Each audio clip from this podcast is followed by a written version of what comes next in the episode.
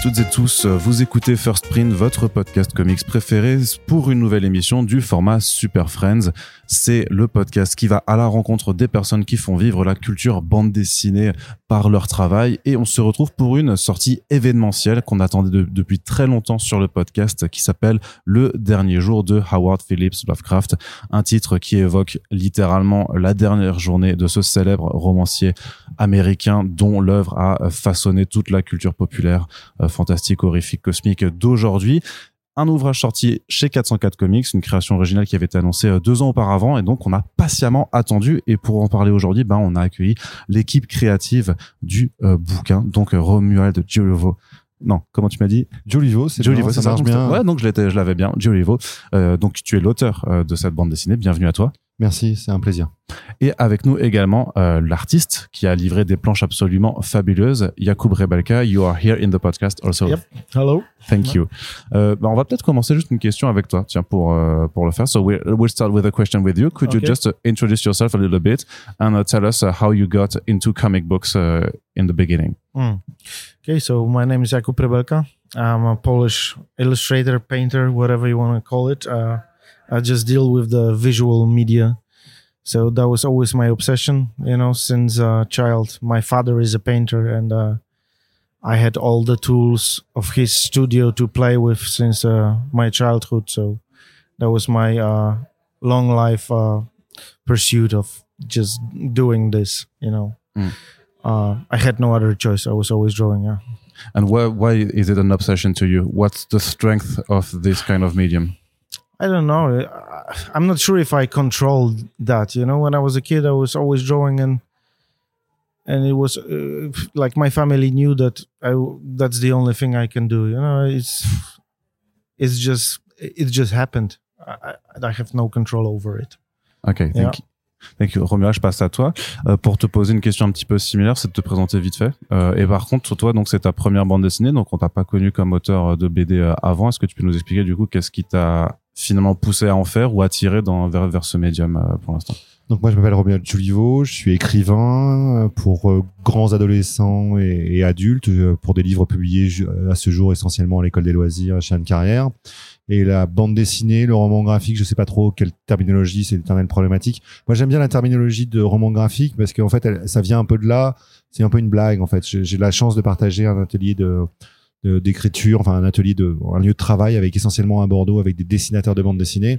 Et l'idée elle est venue un peu de là, c'est que je la voyais beaucoup parler de romans graphiques. Alors il y, a différentes écoles, hein. il y a ceux qui veulent faire du roman graphique, on n'est pas ensemble, hein. celle qui va faire du BD. voilà, euh, je sais que voilà Laurent euh, Laurent Kessy qui est un très bon ami se fout de ma gueule à chaque fois que je dis j'ai fait un, roman graphique. Moi c'est une détermination que j'aime, une, dénomination que j'aime pas trop, mais euh, qui correspondait vraiment à ce que j'avais envie de faire. C'est-à-dire que j'entends les gens dire, je fais un roman graphique. Bon voilà, je pour moi ça ne correspondait pas à ce qu'était un roman, à ce qu'était devait être un roman et je me suis dit moi si je devais faire effectivement vraiment ce qu'est un roman graphique, comment je le ferais? C'est-à-dire sous-entendu, je voulais de travailler une forme vraiment littéraire dans le texte. Et c'est un peu venu comme ça, un peu comme une comme une blague de se dire ben je trouve ça un peu grotesque de parler de roman graphique pour des qui sont juste pour moi de mon point de vue grosses BD mais surtout en fait sont des livres. Enfin je j'arrive pas trop à mettre les trucs dans des cases on sait tous que les cases il faut s'en méfier quoi mais voilà, c'était de se dire, bah, ça serait quoi de faire un, une bande dessinée, mais d'un point de vue vraiment euh, littéraire, c'est-à-dire venant d'un écrivain, même si ça existe, hein, je suis pas le premier à le faire, mais mais c'est cette volonté-là qui est venue. Et puis Lovecraft, c'était une sorte de, de prétexte. Peut-être qu'on va en parler. C'est comment comment est arrivé Lovecraft, euh, mm. pas un prétexte, mais c'est-à-dire euh, comment est arrivé le fait que j'allais travailler sur Lovecraft. Voilà. C'était la question qui allait suivre par rapport au sujet. Oui, on, peut, on peut, Tu grilles mon conducteur. ah ouais, désolé, je veux pas trop avancer. Je, tu, tu as le droit de m'interrompre aussi euh, si nécessaire. Le, donc après le sujet Lovecraft, comment il est arrivé euh, Essentiellement euh, parce que j'aime beaucoup le travail de François Bon, de ses premiers livres, notamment aux éditions de Minuit ou chez Verdier. Et quand il y a une quinzaine d'années, il s'est mis à retravailler je sais pas comment il est arrivé à ça. D'ailleurs, François, c'est un peu toujours un peu mystérieux, mais il s'est mis, il s'est intéressé à Lovecraft et il s'est mis à le retraduire un peu comme euh, comme il le ferait, comme comme Yacoub, un dessinateur, j'imagine un, un, carnet pour dessiner, voilà, dessiner dans le métro, etc. Le carnet de croquis. Euh, François Bon s'est mis à retraduire euh, comme ça Lovecraft un peu pour s'amuser. Il est tombé, il est tombé en Lovecraft lui aussi.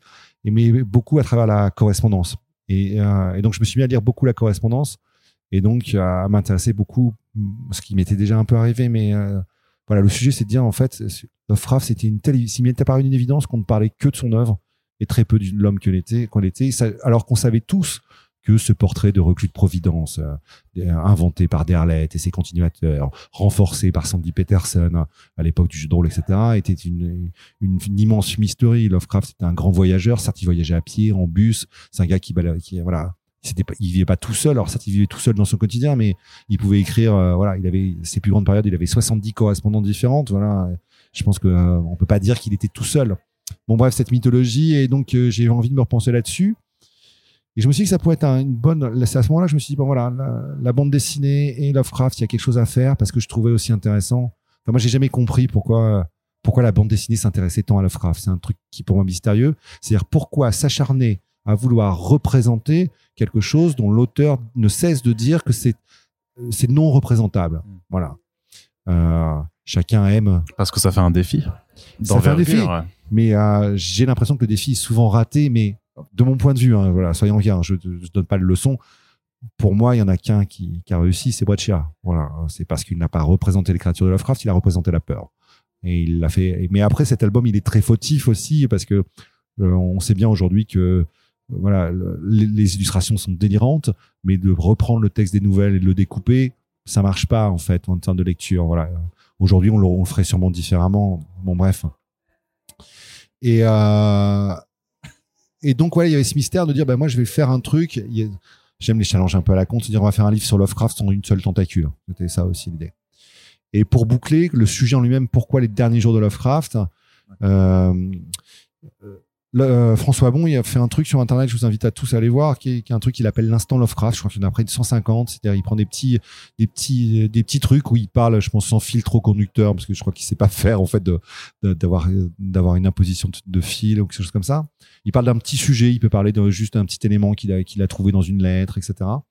Et il y a un jour, il avait parlé d'un bouquin qui, est assez connu dans le, monde des- des fans de Lovecraft, qui est un bouquin de Willis Conover.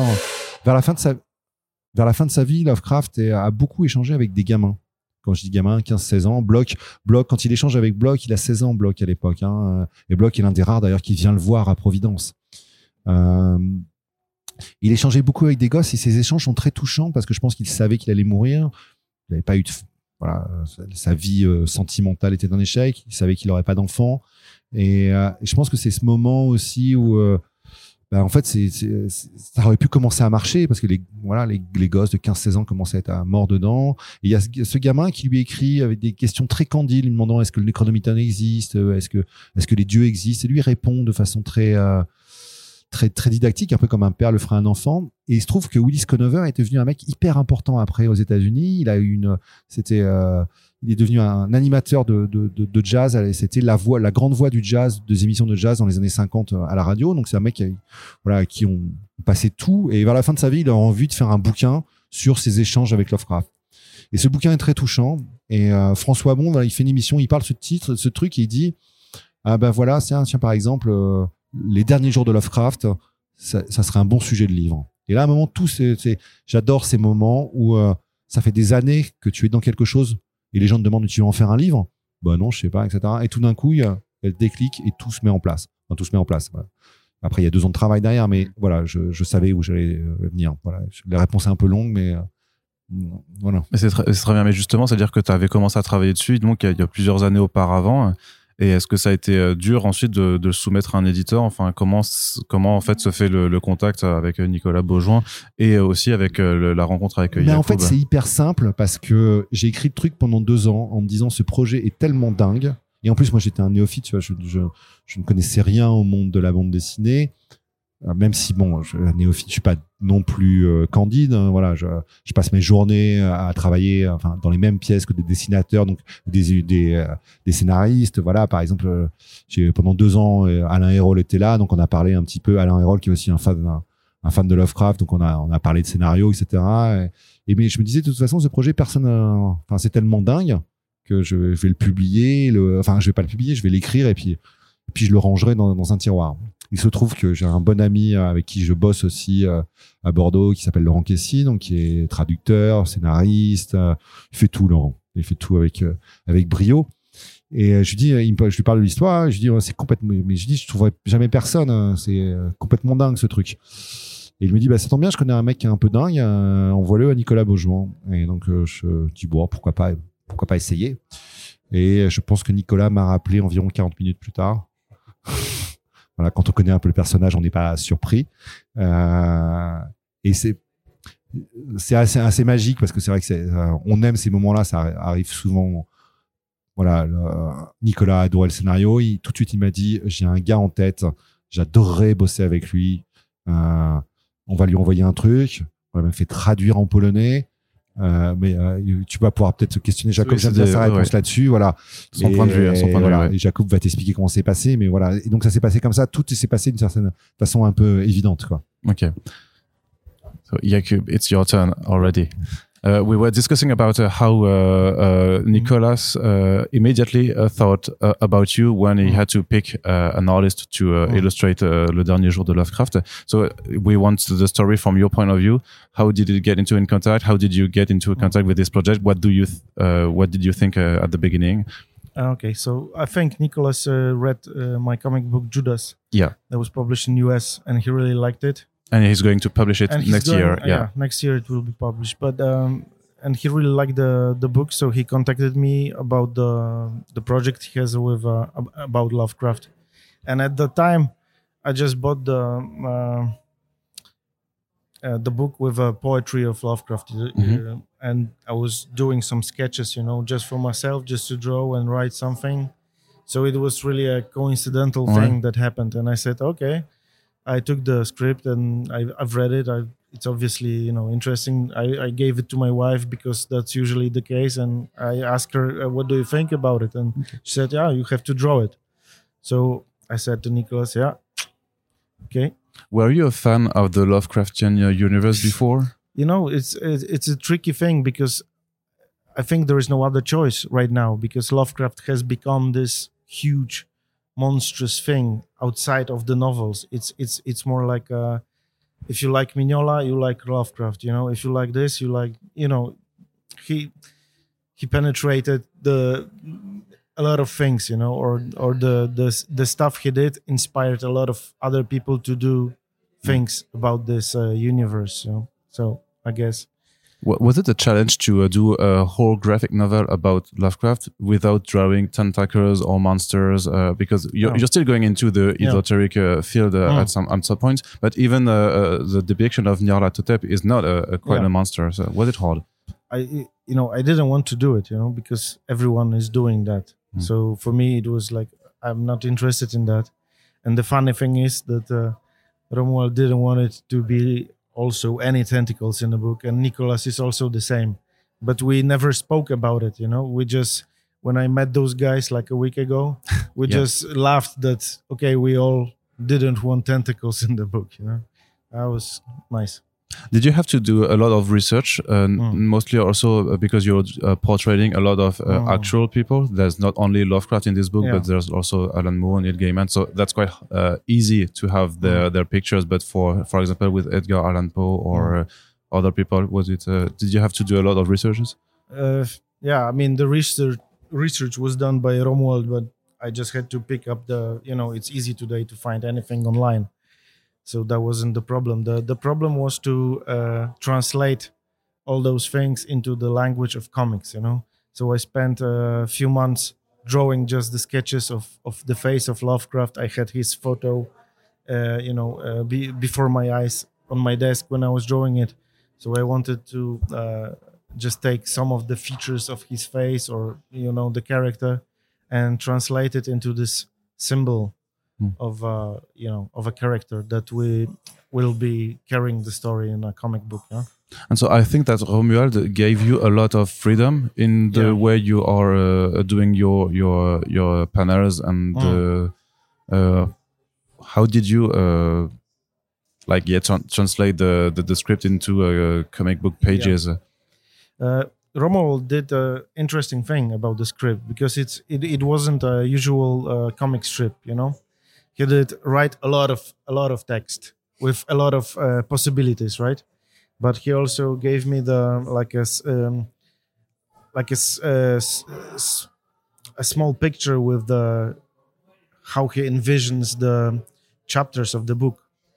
With the central point being the sonia chapter and you know all the chapters around it.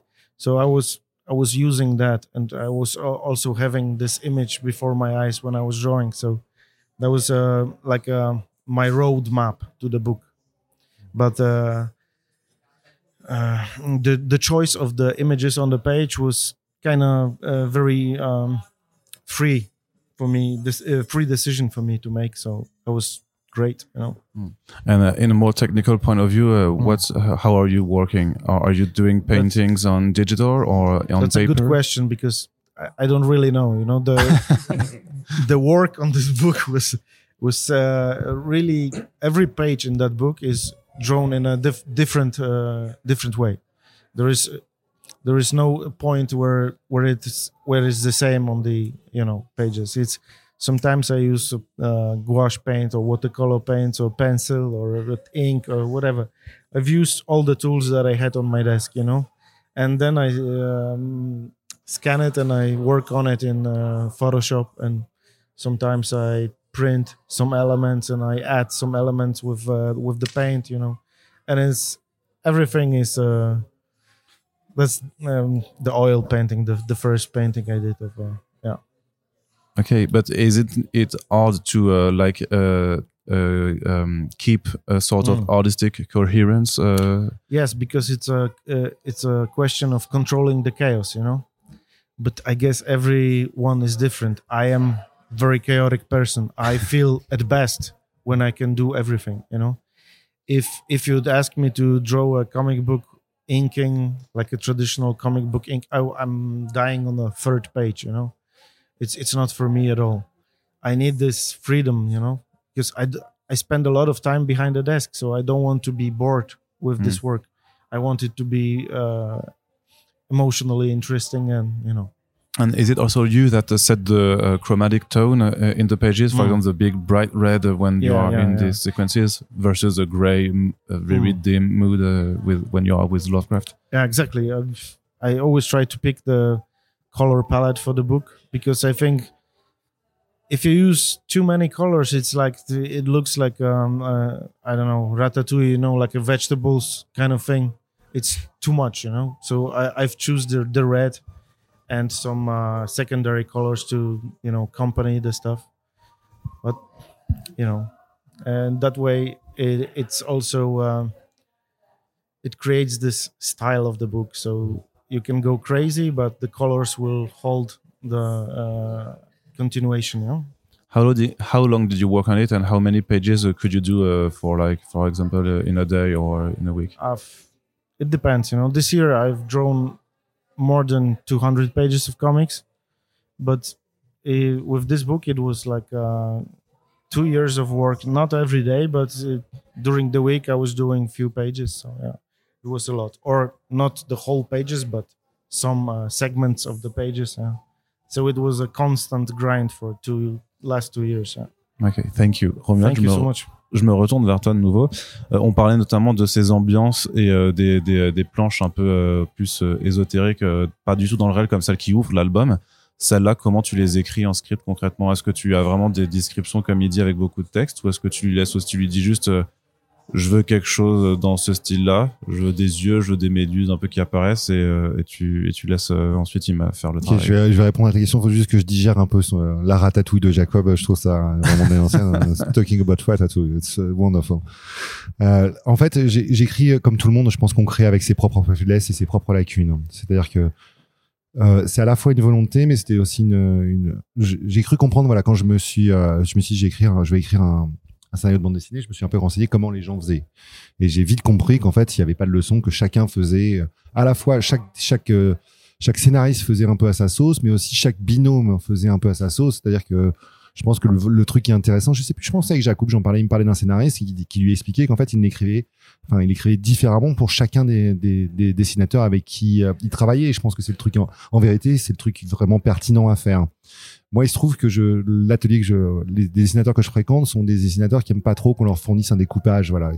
Et, je, et moi, ça me correspondait parce que je, j'ai pas une vision, je pas un artiste visuel.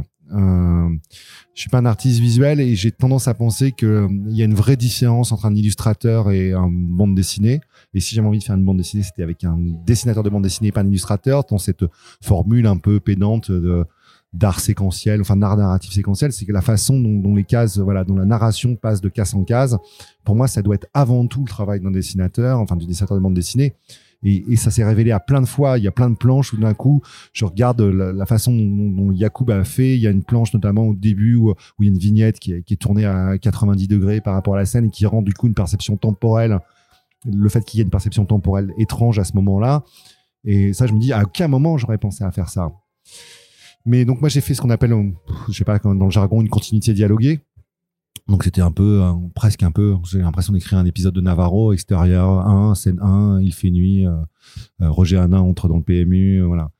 Euh, et euh, mais il se trouve que du coup, moi, je suis romancier et donc avec pas mal de didascalie. Hein, et, il se trouve que je suis romancier et donc moi, je pouvais pas juste dire en deux phrases, il se passe quelque chose, etc. Et donc les didascalies ont un peu grossi comme ça. Et donc en fait, je me suis retrouvé avec Nicolas Beaujoin. À cette, à cette à ce, pour lui, il est persuadé que c'est une pièce de théâtre et, et il a raison. Bon, pas toujours, mais là, il a raison. Euh, et donc, en fait, j'ai quand même envoyé un texte de, plus de 150 pages à Jacob, quoi. Donc, c'est aussi, par exemple, et donc, il y avait aucune, alors, c'est pas vrai qu'il y avait aucune euh, précision de ce que je voulais graphiquement. Très peu. Voilà. Il y a des moments où j'estimais, voilà, qui c'était par exemple, ces histoires de deuil au départ. Tu parlais de cette scène. Je voulais commencer, en fait, euh, c'est pas un secret, là le, début, les, premières planches, c'est un pastiche de Lovecraft, une nouvelle qui s'appelle Ex, Oblivion, euh, où j'ai repris le texte, où je voulais qu'il passe du rêve, qu'on qu soit dans le rêve et qu'on le ramène à la réalité. Euh, je voulais que les premières pages euh, soient la seule évocation un peu de, cet aspect contré du rêve chez Lovecraft et qui est vraiment qu'on rentre par sa prose. Donc c'était un peu compliqué, il fallait fallait c'est aussi le cas dans les lettres, c'est tout l'exercice, c'est-à-dire de de donner l'impression que c'est du Lovecraft euh, sans enfin je voulais pas le pasticher euh, je voulais pas parce que je, un pastiche aurait sonné faux il fallait que je me mette un peu dans sa foulée voilà. Donc c'était vraiment je voulais qu'on commence par le rêve une entrée dans le rêve pour répondre un peu à ta question. Euh, mais du coup le travail oui ça a été moi j'ai l'impression j'aime pas dire que j'ai écrit une pièce de théâtre parce que j'ai vraiment au meilleur de ce que je pouvais penser au fait que ça allait être un truc graphique. Par exemple Yacoub l'évoquait tout à l'heure et je, je suis je suis euh, je sais pas comment dire je suis euh, ça me fait hyper plaisir que, que j'ai fait une sorte de schéma ce qu'il évoque. J'avais fait il y avait une construction en miroir c'est le mec qui a un peu trop lu euh, les Watchmen où chaque page tu vois c'est pages en miroir etc où la construction est importante voilà euh, et donc je lui avais fait un truc en disant voilà il y a cette scène miroir et puis les scènes et puis comment ça se répondait etc donc j'avais l'impression de lui avoir donné assez d'informations pour qu'on aille où, on allait. Mais après, il y a ce truc qui pour moi est crucial, c'est-à-dire que voilà, je j'ai cru comprendre que les relations entre scénaristes et, et, illustrateurs sont parfois un peu compliquées. Enfin, moi, je passe mon temps beaucoup avec des illustrateurs qui pestent beaucoup sur les scénaristes en disant oui, la tour elle est trop petite, euh, la paire de seins elle est trop grosse ou je ne sais quoi. Et moi, voilà, je... donc en gros, à dire que leur, leur scénariste est un peu un emmerdeur. Et moi, je voulais pas être l'emmerdeur de Yacoub. Et surtout, faut, je lui demanderai si, si, si oui, oui, je, comme je, un emmerdeur. Non, je l'ai emmerdé. Hein. Hein. Je, je ouais. pense qu'il y a certains endroits forcément où je l'ai emmerdé parce qu'il y a certains trucs, tu vois, quand je lui dis, je veux absolument que ça soit cette marque d'encre là et que ça soit ce truc là parce que c'est le problème avec Lovecraft. Hein, et encore, on n'est pas, on n'a pas fait, on n'a pas fait un truc sur Tolkien. Ça aurait été un, le level d'après. C'est-à-dire que il y a des gens, voilà, qui sont des spécialistes de ça et qui vous disent oui, mais en 1924, il est pas... donc moi je voulais que tout soit irréprochable. Il y avait ce, ce double challenge. Il fallait que le lecteur de Lovecraft, les spécialistes de Lovecraft retrouvent ces petits et celui qui ne connaisse rien se sente pas envahi par euh, par euh, par des références. Voilà. Et euh, je sais plus pourquoi on parlait de ça. Et donc mais euh, voilà je voulais pas être l'emmerdeur de Yacoub et aussi je dirais que moi c'est cette chance c'est que je suis pas ça rejoint un petit peu ce qu'on disait au début c'est que je suis avant tout écrivain. Donc j'ai mes romans pour euh, pour cultiver mon ego. J'ai un, j'ai un ego hein, forcément comme tous les, les autres artistes. Et en plus parfois sûrement un, peu trop peu trop gros ou enfin j'essaye de dégonfler mais et donc mais faisant une bande dessinée pour moi c'était hyper pertinent que ce que je voulais avant tout c'est au service du dessinateur. Il y a quand même ce truc qui est hyper troublant dans je prends le parallèle de de l'adaptation euh, télé, enfin l'adaptation cinéma, c'est que les meilleures adaptations de livres sont souvent celles que les écrivains détestent. C'est-à-dire que tu t'interroges King, il va te dire que Shining c'est le pire, sa pire adaptation. Je sais pas, ils doivent préférer le cimetière des années 80, qui est une sorte d'horreur. Euh, T'interroges Alan Moore, c'est la Ligue des Gentlemen Extraordinaires, alors que c'est un réel chef-d'œuvre, effectivement. Voilà, et donc euh, et moi le truc c'est que je c'est pas que je voulais pas reconnaître mes petits, mais je voulais que ça soit le, je voulais que ça soit le livre de Yacoub. Et donc c'est pour ça aussi que j'ai insisté pour n'intervenir à aucun moment dans son travail. Bien sûr, j'ai vu, euh, bien sûr, il y a eu des corrections, euh, on va pas se mentir, mais mais je voulais que je voulais que, je voulais que ça soit son livre. C'est c'est ça. Enfin, ça serait que c'est complètement dingue. On sait bien qu'un bande dessinée, enfin, tu le vois bien, il suffit d'être un, un, scénariste, de s'asseoir une fois, enfin, de s'asseoir une fois en dédicace. Les gens, certes, ils parlent avec toi, ils sont, mais c'est pas toi qui viennent voir. Ils en ont un peu rien à foutre, quoi. Et c'est normal. C'est le livre du dessinateur. Et voilà ce livre, c'est avant tout le livre de Yacoub et, euh, je suis content que ça soit terminé comme ça.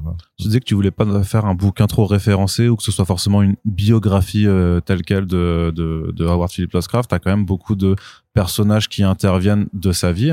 Oui. Et donc on comprend même avec la postface de François Bon en fait qui ils ont été ou pourquoi ils ont été si jamais on connaît pas on connaît pas toute l'œuvre, mais aussi des personnages euh, qui ont qui n'ont pas été dans son quotidien, enfin qui qui n'ont pas été ses contemporains. Oui comment tu les as choisis pourquoi pourquoi eux un petit peu comment est-ce que euh, tu euh, évoques cette idée que euh, c'est ça que Lovecraft c'était la culture une culture contemporaine enfin de son de son de son époque, de la continuation de personnes qui l'ont précédé, et justement aussi donc un, un point d'ancrage pour la nouvelle, la, nouvelle. C'est ce que disait Yacoub un petit peu tout à l'heure, c'est qu'aujourd'hui, quand tu lui demandais est-ce que tu aimes Lovecraft, il dit aujourd'hui tu peux pas faire autrement, c'est-à-dire que c'est devenu une telle référence partout. C'était Lovecraft est tellement là le but c'était de s'interroger sur le sur l'homme qu'est Lovecraft. Et Lovecraft a tellement été réinventé, réécrit par Derleth, par euh, tous ses continuateurs, par Sandy Peterson au moment du jeu de rôle. Voilà. Et la scène avec avec Moore, King, voilà, il y, a ce truc de de dire on va faire une sorte de nouvelle star de, de l'imaginaire. Je pense aujourd'hui très clairement ce serait peut-être pas ces gars-là.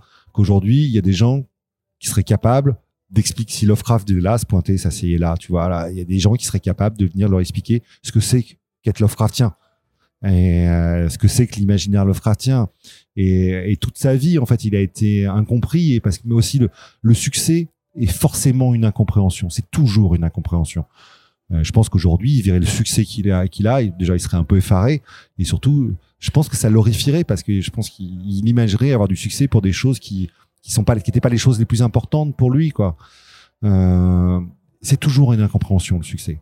Donc c'est ça que je voulais euh, je voulais mettre en évidence, c'est comme euh, c'est comme voilà, il y a les thématiques, les problèmes de thématiques troubles avec Lovecraft, le racisme, l'antisémitisme. Oui, sur lequel tu passes quand même dessus. Alors c'est pas non plus, euh, tu vas pas en parler pendant euh, 20 pages, mais tu t'as quand même tenu aussi à, à le rappeler parce qu'il y a beaucoup de gens en fait qui ont un problème avec cet auteur parce qu'il a aussi euh, cette part, oui, de sa personnalité. C'est quelque chose qu'on a euh, qu'on a longtemps mis sous sous, sous, glissé sous le tapis et et puis c'est marrant parce que j'en ai, j'en ai, c'est j'ai découvert la, la, pourquoi j'ai été, parce que certains lecteurs m'ont dit que j'avais, j'étais hyper virulent avec lui, alors que je ne fais que citer des lettres. Hein. Oh waouh. Voilà. Euh, bah oui, mais après il y a toujours, tu sais, voilà. Tu dis les faits, mais la vie, enfin, voilà, je, si tu veux du virulent, on peut y aller je, plus Je loin, ne fais que dire les faits, mais je crois qu'il y avait, je pense qu'ils ont ressenti une colère, et c'est en discutant avec eux, je me suis aperçu que c'était, c'est la colère du gosse que j'ai été.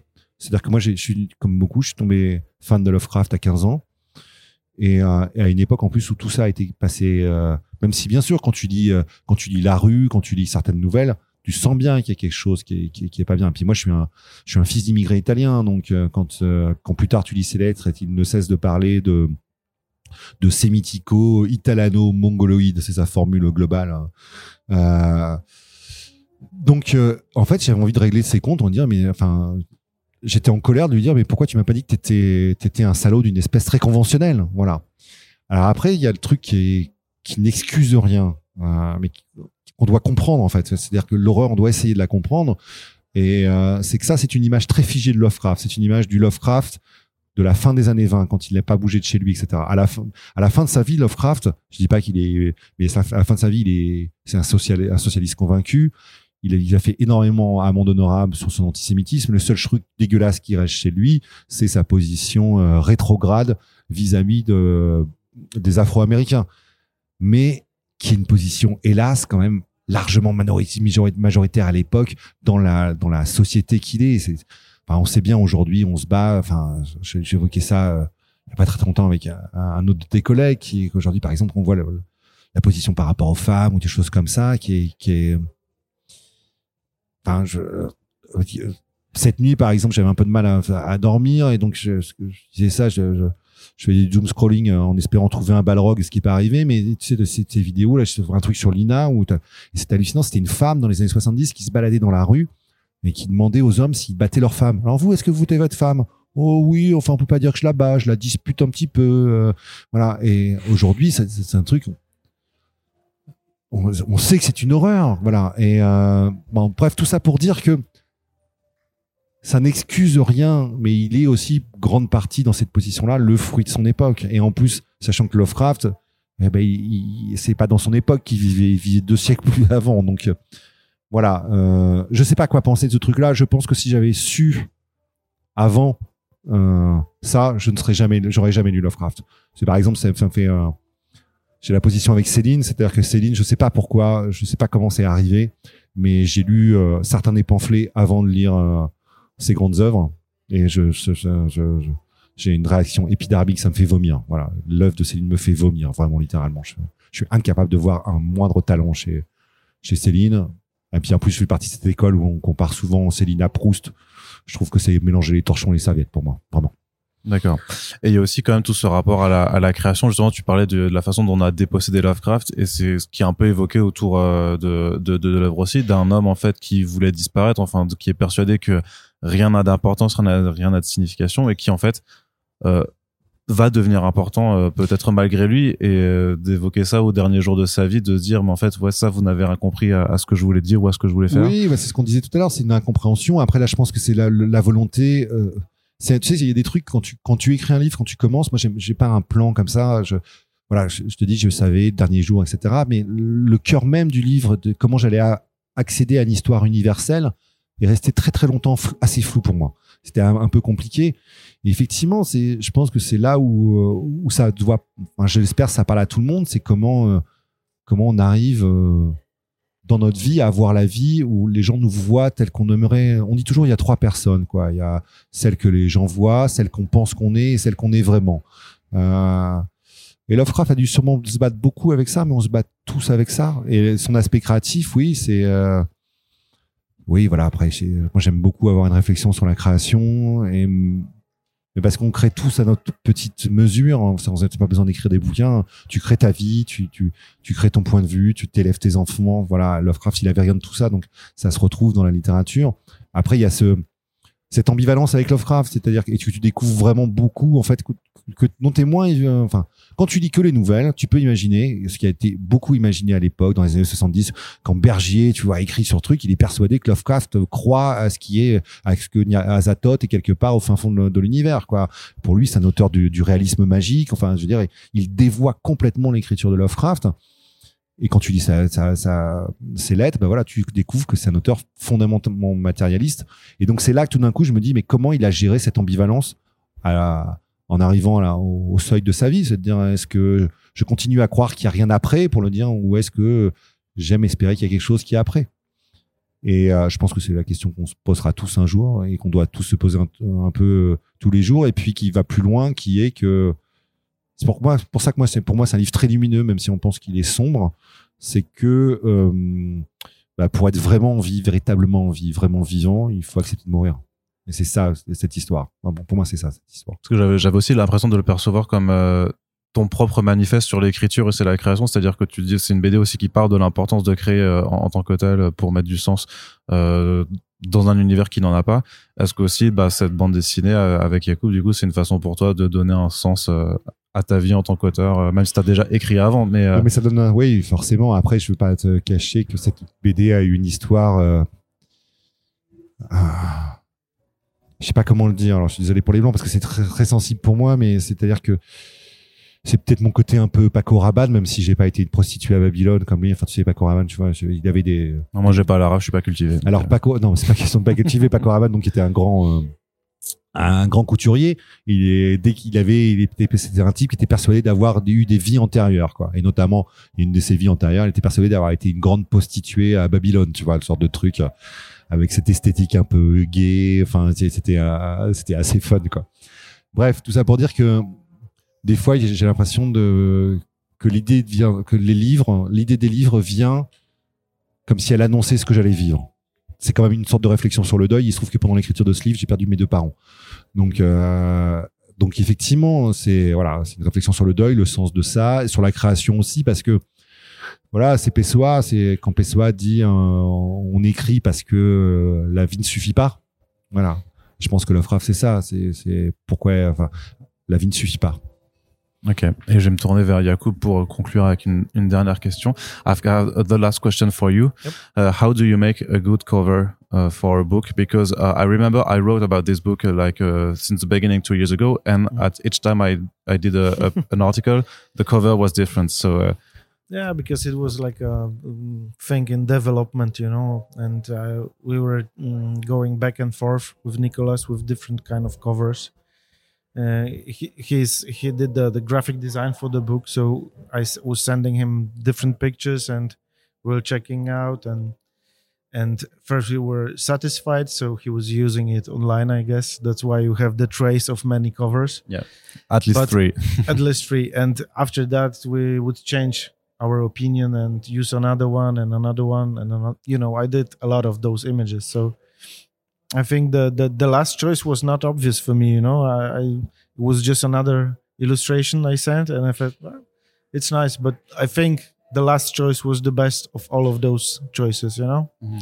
And um, what what uh, makes it the best? Like uh, like like I said, just a it's hard to say you know there's uh, there's some etherical uh, quality to the cover I- it's always difficult choice but i think it has to uh, americans have a, a good word for that I- it's iconic you know Mm. it has to hit you in the right place uh, you have to see it it has to be visually satisfying but also uh, it has to look like a uh, i don't know simple thing you know Okay, thank you very much. thank you so much Donc, euh, ben, on, on se quitte, on se quitte là-dessus. Après, j'imagine que tu as peut-être d'autres projets. Enfin, j'imagine que tous les deux, you, you both have uh, new projects in the in mind, maybe together or maybe separately? Yeah, we never, we never say never, you know? D'accord. We'll see. Pareil pour toi. Oui, des projets. Bon, j'ai des projets de romans, donc mais c'est pas le c'est pas le lieu. Je travaille sur des romans. La, la- la- la bande dessinée, oui, forcément, on y réfléchit. Tout ce que je peux dire aujourd'hui, c'est que j'ai euh, voilà, là, ça fait quelques jours que je passe du temps avec Yacoub et Yacoub m'a dit un truc assez euh, assez chouette. J'ai trouvé euh, il y a- quelques temps. Il me dit en ce moment, j'arrive pas à lire de la fiction parce que je lis que de que les, journaux ou des essais parce que à chaque fois que je lis de la fiction, euh, je suis envahi par les images. Et cette formule, et tout d'un coup, je me suis dit, voilà, j'aimerais, maintenant que je le connais un petit peu, qu'on a un peu changé, qu'on a un peu aussi, que je sais, j'aimerais je, vais peut-être un peu réfléchir, voir si je peux pas trouver une idée pour le, l'envahir, voir le saturer d'images. Très bien. Ben, on te souhaite une bonne invasion euh, culturelle, bien entendu. Et euh, je vous remercie tous les deux d'avoir été euh, présents pour cette émission, d'avoir donné un petit peu de, votre temps. Donc, le dernier jour de Howard Phillips Lovecraft, c'est disponible en librairie. Faites vite parce qu'on sait que tout a été, enfin, il y a plus de stock, tout a été mis dans les librairies. Donc, n'hésitez pas à vous ruer dessus. De toute façon, la couverture, ne- même si on juge pas un bouquin à couverture, devrait vous appâter assez facilement. Et je vous rappelle que si vous appréciez ce podcast et que vous voulez le soutenir ainsi que les euh, auteurs et artistes qui viennent de présenter leurs travaux dedans, vous n'avez qu'à partager l'émission sur vos réseaux sociaux. On se donne rendez-vous à très bientôt pour le prochain podcast. Romuald, Yacoub, merci à vous. Merci. Salut.